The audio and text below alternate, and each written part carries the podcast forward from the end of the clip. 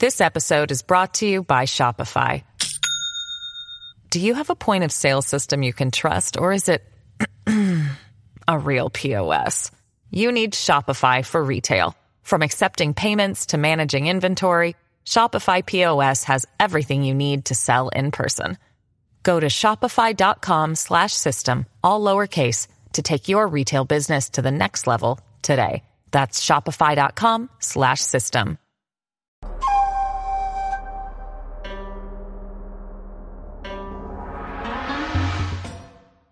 磨剪子来枪菜刀。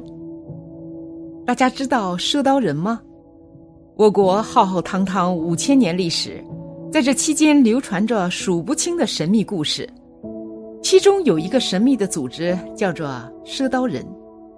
据说赊刀人神出鬼没，没有人知道他们从哪里来，更没有人知道他们要去哪里。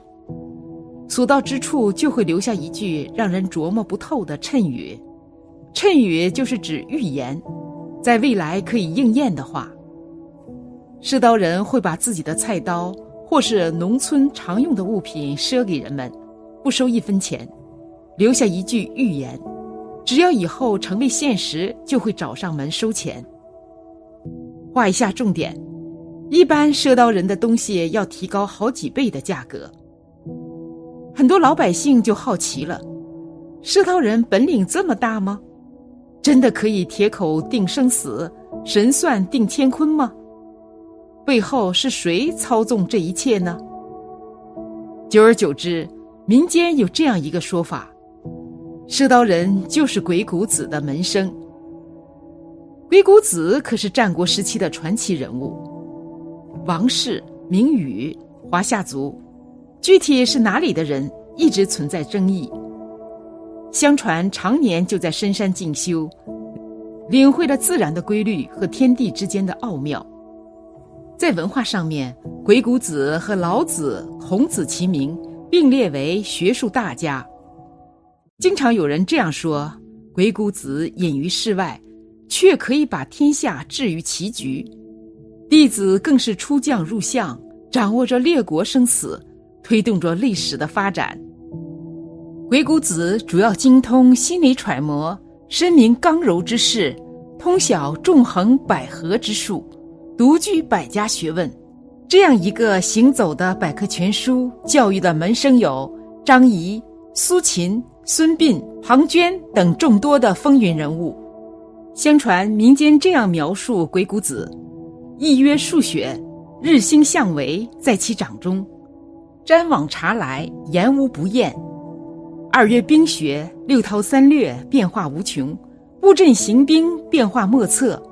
三曰言学，广积多学，明理审事，出辞突变。四曰出世，修真养性，体合自然等，被后世称为谋圣。这样一位千古奇人和赊刀人联系在一起，使得他们也变得神乎其神。如果真要说赊刀人的起源，我们还是要追溯到宋朝的时候，当时赊刀人叫做捕卖人，简单点来说，就是以卜算为重点，进行物品上面的售卖。因为在宋朝时期，商品贸易极其繁荣，有人就把自己的本领和买卖商品结合在一起。一开始是带着有意义的商品寻找投缘人，其实就是谁家有喜事了，比如生孩子、结婚等。上门说一些对方爱听的话来讨喜，来推销自己的产品，这应该就是赊刀人刚开始雏形。到了清朝时期，赊刀人发展到了巅峰。一八七八年的《申报》上面写了这样一则报道，标题叫做“妖言惑众”，内容的大概意思就是，在咸丰兴永年间，也就是一八六一年的时候，浙江的宁波奉化县。有一个开着船卖刀的人，看到有人聚集，就停船靠岸，摆摊卖自己的刀具。只要有人上前询问价格，赊刀人就会给他一把刀，先不用付钱，登记一下姓名、住址就可以了。然后赊刀人说：“现在米价很贵，一升就要八十文，菜刀你先免费用，等一升米降到十八文，我就会来收钱。”围观群众一听，哎呦喂，怎么可能嘛？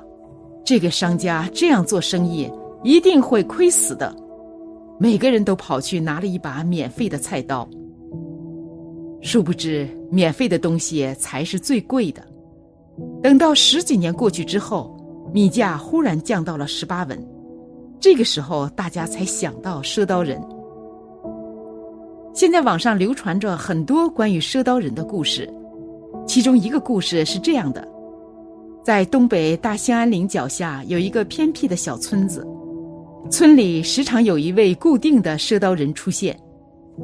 这个赊刀人年龄成谜，据村里的老人说，他们小的时候，这个赊刀人就是中年人模样；现在他们老了，赊刀人还是那个样子，未曾改变，只是眼睛里充满了沧桑。他一直背着一个破布袋子。人们说，袋子里除了刀具，可能还有一把绝世神器。没有人知道他的名字，也没人问他的年纪，只是知道他的刀锋利无比，而且不要钱。他每次留下一个预言，实现了便来收走菜刀，换成新的菜刀。据说有一年村子大旱，赊刀人及时出现，帮助村子解决了问题。赊刀人关于二零二二的预言。神秘的赊刀人一般在警示的时候出现，他们走街串巷，不露身体与人交易，口出预言，来无影去无踪，给人一种神秘隐士高人的感觉。二零二一年十月，赊刀人再次出现在中原某地，卖刀后他没有收钱，而是留下了一句话。今年不收钱，明年再来收钱。他言辞模糊，并没有说具体会发生什么，偏向哪个方面。在这个时间点，湖南的一位父亲路上也遇到了赊刀人，对他讲：“二零二二年八月会降超级大雪，然后十月份时会有大事发生。”我们都知道，二零二零和二零二一年。是不平凡的一年。至于二零二二年，没人知道会发生什么，但唯一可能发生的大事，可能是国际间的摩擦加剧，甚至导致战争吧。当然，也可能是史无前例的天灾，冰雪世纪重现也不一定。不过，由此也可以看出，赊刀人与阿南德的预言内容是很不一样的。赊刀人的预言真的会灵验吗？据说在上世纪也曾出现过赊刀人，而赊刀人给出的预言是三毛钱一斤的小麦会涨到一块钱，而一元钱一斤的肉会涨到二十元。随着人们生活水平的提高，果不其然，这一原本天方夜谭的预言果然也是应验的。而赊刀人最最为经典的预言，还是那句：“有田无人种，有屋没人住，人将脱衣而出，兽将穿衣而行。”时至今日，这则预言也预测了当今的世道。当时的人们，可能想破脑袋也想不到，人们穿衣不仅仅为了保暖，还为了美观，人身上的衣服越来越少。当时保守的人们想不到将来会有超短裙的出现，而当时人们也不会想到用来看家护院的犬、抓老鼠的猫，将会成为人们捧在手心的宠物，穿上了衣服。可见赊刀人的预言还是很灵验的。但是他们这次对二零二二的预言能否灵验，我们还是要持续观望。面对灾难。我们能做什么？其实，不管赊刀人的预言能否实现，我们首先要做的是保护环境，减少造业。这个七月，我们只知道河南降雨量突破极值，引发洪灾，却不知同一时间全球发生的极端异常天气轮番，令人细思恐极。七月三日，日本暴雨引发山洪。数十万人紧急转移。七月五日，韩国南部连续三日暴雨，媒体描述天上漏了个洞。七月十一日，印度暴雨引发洪水，大面积雷暴就让七十人丧生。七月十三日，德国爆发千年洪灾，至少一百五十七人死亡，六百七十人受伤。七月十五日，奥地利、比利时疯狂暴雨，比利时甚至称有史以来最大的灾难。而地球的另一个半周，气候更是不正常。七月中旬，美洲遭遇极端旱灾，美专家表示。这是一千二百年来最严重的旱灾，干旱又会引发恐怖蝗灾，蝗虫过处，寸草不生。这就是全球变暖的结果吗？这是因果循环自然的报复。人类为了自己的欲望肆意杀生，破坏自然，造下重业，才导致这些以往稀少的天灾如今扎堆而来。董卿说过一个平衡法则。一切都在追求一种平衡，人和自然的平衡，人和世界的平衡。如果人类自以为占尽了优势，为所欲为，那么人类的作恶报应一定会回到自己身上。如同阿南德也曾提到的，人和自然本是一个生态圈，更是命运共同体。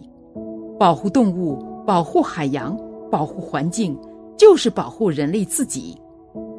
对这个四十六亿年的地球来说，地球也不需要人类拯救，需要担心的是我们而已。要知道，我们从来都不是地球的主人，我们只是这颗星球的旅人。千万别等一切为时已晚才开始醒悟，千万别让一切都来不及才流着泪水说对不起。这一次，我们要真的开始行动。好了，今天的分享就到这里了。夫盛必有衰，和会有别离？希望此次相遇能给大家带来收获。如果您喜欢本期内容，请在视频下方点个赞，或者留言给出您的建议。还可以在右下角点击订阅和分享。您的支持是我最大的动力。咱们下期不见不散。